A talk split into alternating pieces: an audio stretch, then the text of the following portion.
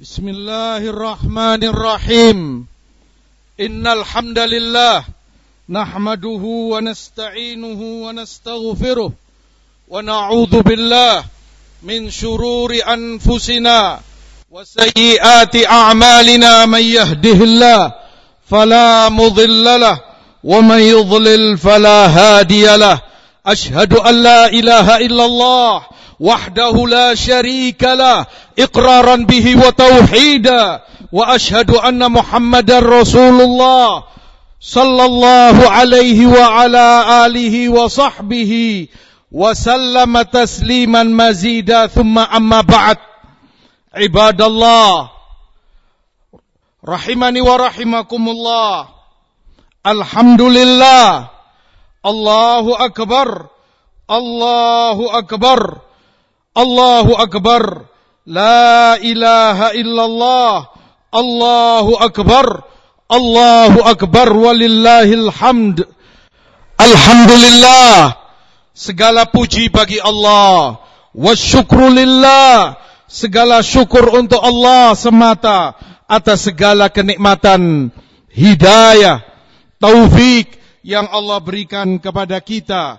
Kita kaum muslimin berada di hari ke-10 dari Syahrullah Dzulhijjah, bulan mulia, bulan yang paling dicintai oleh Allah Subhanahu wa taala, utamanya di hari yang paling mulia, hari yang paling agung di sisi Allah, Yaumun Nahr, hari ke-10 Dzulhijjah yang Allah bersumpah di dalam beberapa ayat Qur'annya. Walayalin ashar demi malam-malam yang sepuluh yaitu malam sepuluh pertama Dhul Hijjah Allah pun bersumpah wa syahidin wa mashhud dan demi syahid hari Arafah wa mashhud hari Jum'ah atau sebaliknya. Demikian penafsiran para mufassirin. Allah pun bersumpah wasyaf'i wal watr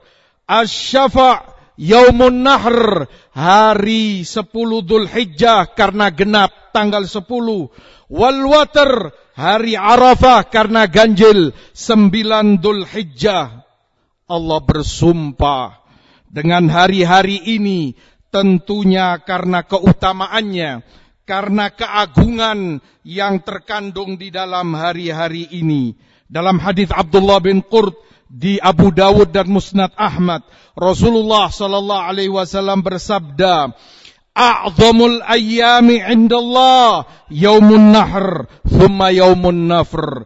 Hari yang paling azim, paling agung di sisi Allah adalah hari ini, 10 Dzulhijjah, kemudian hari-hari tasyrik berikutnya. Al-Hafidh mengatakan hari 10 Dhul Hijjah hari yang paling agung karena terkumpul padanya induk-induk ibadah yang itu tidak terjadi di hari-hari yang lainnya penyembelihan kurban, salat Id, demikian pula sedekah dan amalan-amalan soleh yang lainnya. Setiap hari di mana kaum muslimin merayakan sebagai lebaran mereka bergembira mereka bahagia padanya di dunia. Maka di hari itu pula mereka akan merayakan dan berbahagia di hari-hari yang sama fil jannah. Di hari itu mereka saling berziarah fil jannah di hari itu pula mereka melihat Allah, Rabb mereka yang menciptakan mereka dan hari itu disebut dengan Yaumul Mazid. Nas'alullah min fadlih. Di dalam hadis disebutkan bahwa ma min yaumin aktsara an yu'tikallah ibadahu minan nar min yaumi Arafah. Tiada hari di mana Allah memerdekakan hambanya dari api neraka lebih banyak dari hari Arafah. Di hari Arafah itulah sembilan Dhul Hijjah Allah terbanyak membebaskan hamba-hambanya. Di hari Arafah Allah bebaskan mereka dari azab neraka. Wa yubahim bi ahlil mauqif malaikatahu. Allah banggakan di hadapan para malaikatnya hamba-hambanya yang wukuf di Arafah Allah katakan kepada mereka unduru ila ibadiha ula ja'u as'ath aghbar mereka datang dengan banyak debu. Mereka datang kusut pakaiannya, mengharap rahmat dan ampunan dari Allah. Dan Rasulullah katakan, tiada hari di mana syaitan ar-rajim la'anahullah paling kecil hina, syaitan paling jengkel, tiada hari syaitan paling marah kecuali di hari Arafah itulah jengkel-jengkelnya syaitan. Di hari Arafah itulah hina-hinanya syaitan karena dia melihat begitu banyaknya manusia yang diampuni oleh Allah mukminin. Banyaknya mereka mendapat rahmat dan ampunan Allah Subhanahu wa taala. Allahu akbar! Allahu akbar! La ilaha illallah! Allahu akbar! Allahu akbar! Walillahil hamd! Di hari inilah 10 Dhul Hijjah di hadis Tirmidzi dan Ibnu Majah Rasulullah sebutkan ma'amila ibnu Adam yauman nahr amalan ahabu ilallah min hiraqatid dam. Bani Adam di hari 10 Dhul Hijjah ini yaumun nahr tidaklah mengamalkan amalan di sisi Allah yang lebih afdal lebih dicintai oleh Allah dari menumpahkan darah menyembelih binatang kurbannya. Wa innahu la ta'ti yaumal qiyamah biqurunha wa adlafha wa as'ariha. Sungguh di hari kiamat kurban ini datang dengan tanduknya, dengan kulitnya, dengan kakinya bersaksi baginya wa inna dama la yaqa'u minallah bimakanin qabla an yaqa'u alal ard dan darah kurbanmu telah sampai kepada Allah. Sebelum darah itu menetes ke tanah. Fatibu biha nafsa. Maka Rasulullah katakan kurbankan binatang kurbanmu itu dengan penuh ikhlas dengan hati yang senang dengan lapang dada. Karena itu amalan terbaikmu di hari 10 Dhul Hijjah ini. Amalanmu yang paling dicintai oleh Allah subhanahu wa ta'ala. Banyak-banyaklah berzikir kepada Allah di hari-hari ini sampai akhir hari tasyrik 13 Dhul Hijjah karena Allah perintahkan liyashhadu manafi'alahum wa yadhkuru fi ayyamin ma'lumat ala ma razaqahum min bahimatil an'am. Fakulu minha wa at'imul ba'isal faqir. Agar mereka muslimin melihat menyaksikan kemanfaatan dan maslahat bagi mereka. Agar mereka pula banyak berzikir menyebut nama Allah di hari-hari yang maklum. Sepuluh pertama Dzulhijjah ala ma razaqahum min an'am. Karena rizki binatang kurban yang Allah berikan kepada mereka. Makanlah binatang kurbanmu dan bagikan itu berikan kepada orang yang sengsara dan fakir miskin. Setengah dari kurbanmu makan ambil. Dan setengah sisanya bagikan kepada fukorok masakin dan orang-orang yang sengsara. Demikian Rabbul Alamin membimbing kaum mukminin agar mereka lebih banyak bersyukur kepada Allah Subhanahu wa taala. Ibadallah, mukminin dan mukminat, aba, ikhwan dan ummahat, akhwat Waffaqani Allah wa iyyakum lima yuhibbu wa yarda. Dalam semangat Idul Adha, Idul Kurban, di mana kaum mukminin berkurban ibadah mereka kepada Allah Subhanahu wa taala. Jadikan ini titik awal kembali memperkuat uhuwah fillah, persaudaraan karena Allah, cinta karena Allah semata, karena dasar iman yang menyatukan kalian semua dalam hadis Abu Hurairah radhiyallahu taala anhu Rasulullah bersabda Iyyakum wadh-dhann fa inna dhanna akdzabul hadis. Jauhi oleh kalian banyak-banyak prasangka karena prasangka itu sedusta-dustanya perkataan. Wala tanajashu. Jangan kalian berjual beli, saling menyikut dan merugikan penjual atau pembelinya. Wala tahasadu. Jangan saling hasad. Wala tabaghadu jangan saling benci, wala tanafasu, jangan saling berlomba dengan makna yang negatif, wala tadabaru, jangan kalian saling memberikan punggung kalian satu kepada yang lain, saling berseteru dan membuang muka. Wa kunu ibadallahi ikhwana. Dan jadilah kalian hamba-hamba Allah yang bersaudara. Kunu ibadallahi ikhwana. Jadilah hamba Allah yang satu sama lain saling bersaudara. Layaknya itu saudara kandung kalian. Penuh rahmat satu kepada yang lainnya. Penuh kasih sayang, penuh kelemah lembutan, penuh perhatian, penuh bantuan, penuh kasih sayang antara yang satu dengan yang lain, mukmin dengan mukmin, mukminah dengan mukminah yang lainnya. Hadis diriwayatkan Bukhari dalam Adabul Mufrad.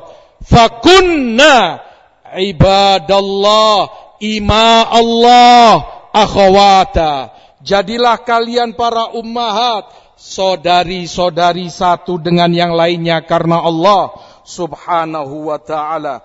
Kata Ausad ibn Ismail, aku mendengar Abu Bakar radhiyallahu an setelah wafatnya Rasulullah sallallahu alaihi wasallam, beliau khutbah dan beliau sampaikan qaman nabiyyu ama awal maqama hadza. Rasul kalian berdiri di tempat ini pula di tahun pertama kemudian Abu Bakar menangis. Lalu beliau katakan, "Alaikum bisidq fa innahu ma'al bir wa huma fil jannah." Jaga kejujuran oleh kalian karena itu bersama kebaikan dan keduanya ada di jannah. Jujur kepada Allah, jujur hati kalian sesuai ucapan kalian amalan kalian sesuai dengan perkataan kalian. Jujur kepada Allah, Allah akan melihat dan Allah Maha tahu apa yang tersimpan di balik dada kalian dengan apa yang terucap dan kalian perbuat. Jujurlah kepada Allah karena itu bersama kebaikan dan keduanya di jannah. Wa iyyakum wal kadzib fa innahu ma'al fujur dan jauhi oleh kalian dusta karena dusta itu bersama kefajiran dan keduanya ada di neraka. Wasallallahu al mu'afa dan mintalah kepada Allah al afiyah keselamatan. Fa innahu lam yu'ta ba'dal yaqin khairun minal mu'afa karena seorang hamba setelah iman setelah keyakinan tidak ada lagi pemberian yang lebih afdol kepadanya dari mu'afa. Afiyah, diselamatkan akidahmu. Afiyah, diselamatkan agamamu. Afiyah, diselamatkan hatimu. Sehingga tidak melakukan perkara yang disebutkan oleh Abu Bakar. Wala taqatu'u. Jangan saling memutus hubungan silaturahmi, hubungan baik saudaramu satu dengan yang lain. Wala tadabaru, jangan saling berpaling. Yang satu memberikan punggung bagi yang lainnya. Wala tabaghadu, jangan saling bermusuhan. Wa kunu ibadallahi ikhwana dan jadilah kalian hamba Allah yang saling bersaudara. Mintalah kepada Allah mu'afa agar kamu diselamatkan, diselamatkan sehingga hatimu bersih, tidak ada padanya permusuhan, tidak ada padanya hasad kedengkian, tidak ada padanya saling membelakangi, saling berseteru, saling bermusuhan yang satu dan yang lainnya. Karena itu bertentangan dengan mu'afa, bertentangan dengan afia, bersihkan diri dari semua itu. Mintalah kepada Allah Subhanahu wa taala utamanya di hari-hari yang agung, hari-hari yang mulia ini. Ketika Rasulullah ditanya di Baihaqi dan Ibnu Majah, "Ya Rasulullah, ayun nasi afdal?" Wahai Rasulullah, siapakah orang yang paling afdol, paling mulia? Maka Rasul katakan, kullu mahmumil qalb sodukil lisan. Orang yang mahmumul qalb dan jujur lisannya. Sahabat berkata, ya Rasulullah, kalau jujur lisannya kami faham.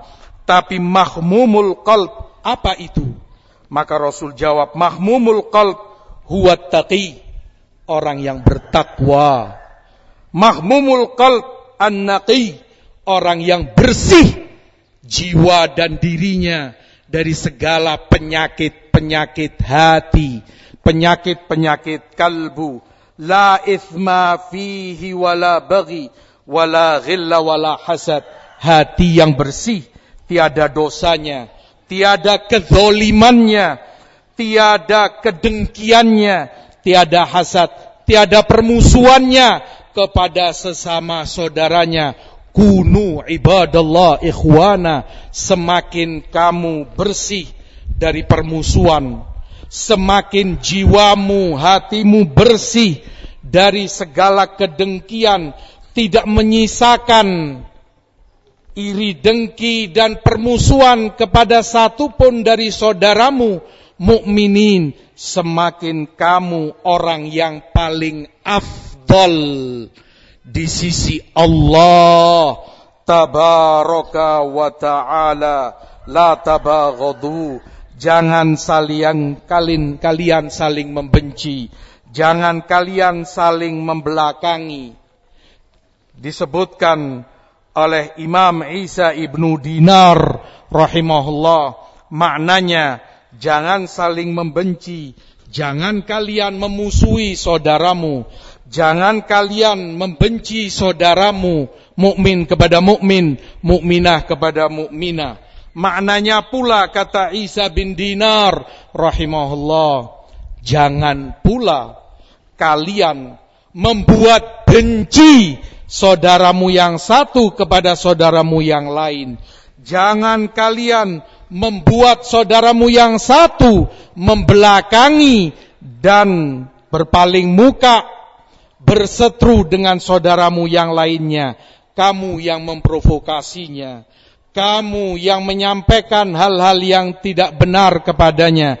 Iyyakum wadzan fa innahu akdzabul hadis jauhi oleh kalian prasangka karena itu perkataan yang paling dusta.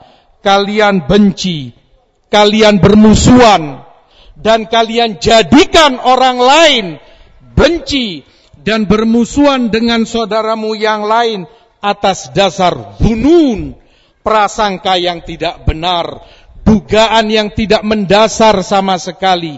Kalian tidak punya bukti dan hujah yang bisa kalian pertanggungjawabkan di hadapan Allah, kemudian di hadapan kaum mukminin.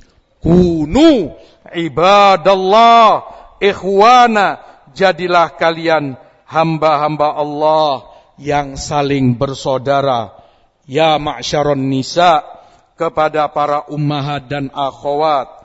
Banyak-banyaklah bersedekah. Dalam hadis Ibni Umar ya ma'syaron nisa tasaddaqna wa akthirnal istighfar fa inni ra'aitukunna aktsara ahlin nar wahai wanita banyak-banyaklah kalian bersedekah. Banyak-banyaklah kalian beristighfar. Karena aku melihat kalian mayoritas penghuni neraka dalam hadis lain di Muslim yang Rasulullah katakan fa inni ra'aitukunna aktsarakunna hatabu jahannam. Karena aku melihat mayoritas kalian wahai wanita adalah bara api neraka jahannam. Maka banyak-banyaklah kalian beristighfar banyak-banyaklah kalian bersedekah maka perawi katakan setelah mendengar nasihat Rasul tersebut aku melihat para sahabiat radhiyallahu taala anhum mereka ada yang melempar anting-antingnya, ada yang melempar hatamnya di imamah Bilal, mereka sedekahkan fi sabilillah radhiyallahu taala anhunna wa ardahunna. Jadikan mereka toladan dan panutan bagi kalian. Hak seorang suami besar atas istrinya di mana Rasulullah sallallahu alaihi wasallam menyebutkan dalam riwayat Hakim dan Al-Bazzar min haqqihi lau in an lau sala min kharahu daman wa qayha falahasathu bilisaniha ma addat haqqahu kalau saja suamimu keluar dari hidungnya darah atau keluar dari hidungnya nanah dan engkau sebagai istri berkhidmat melayani dia dengan engkau jilat pakai lisanmu engkau jilat nanahnya engkau bersihkan darahnya dengan lidahmu Rasul katakan belum cukup dengan itu engkau menunaikan hak suamimu Lau kana yambaghi li basharin an yasjuda li basharin la amartul mar'ata an tasjuda li zawjiha idza dakhala 'alaiha.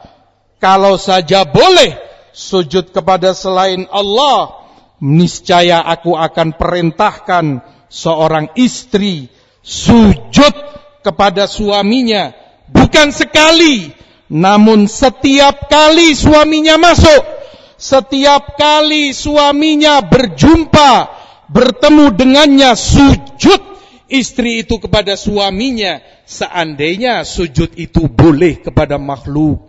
Namun sujud ibadah murni hanya untuk Allah. Cukup itu menjelaskan besarnya hak suamimu atas dirimu. Syukuri kenikmatan itu. Taati suamimu, senangkan dia dan tunaikan hak-haknya. Jangan sekali-kali engkau berani mengkufuri al-ashir, kenikmatan bersuami. Jangan engkau berani membentak suamimu. Jangan engkau berani mengingkari segala kenikmatan dan kebaikan yang telah diberikan oleh suamimu. Karena dengan itu lebih pantas engkau bersyukur kepada Allah subhanahu wa ta'ala. Ingatlah wahai kaum mukminin ibadah kalian terbaik di hari ini adalah udhiyah, maka sembelihlah kurban kalian dengan terbaik, dengan penuh ikhlas, tibu biha nafsan, dahu dhahayakum, taqabbalallah minna wa minkum salihal a'mal. Wa sallallahu ala nabina Muhammad. Subhana rabbika rabbil izzati amma yasifun. Wa salamun alal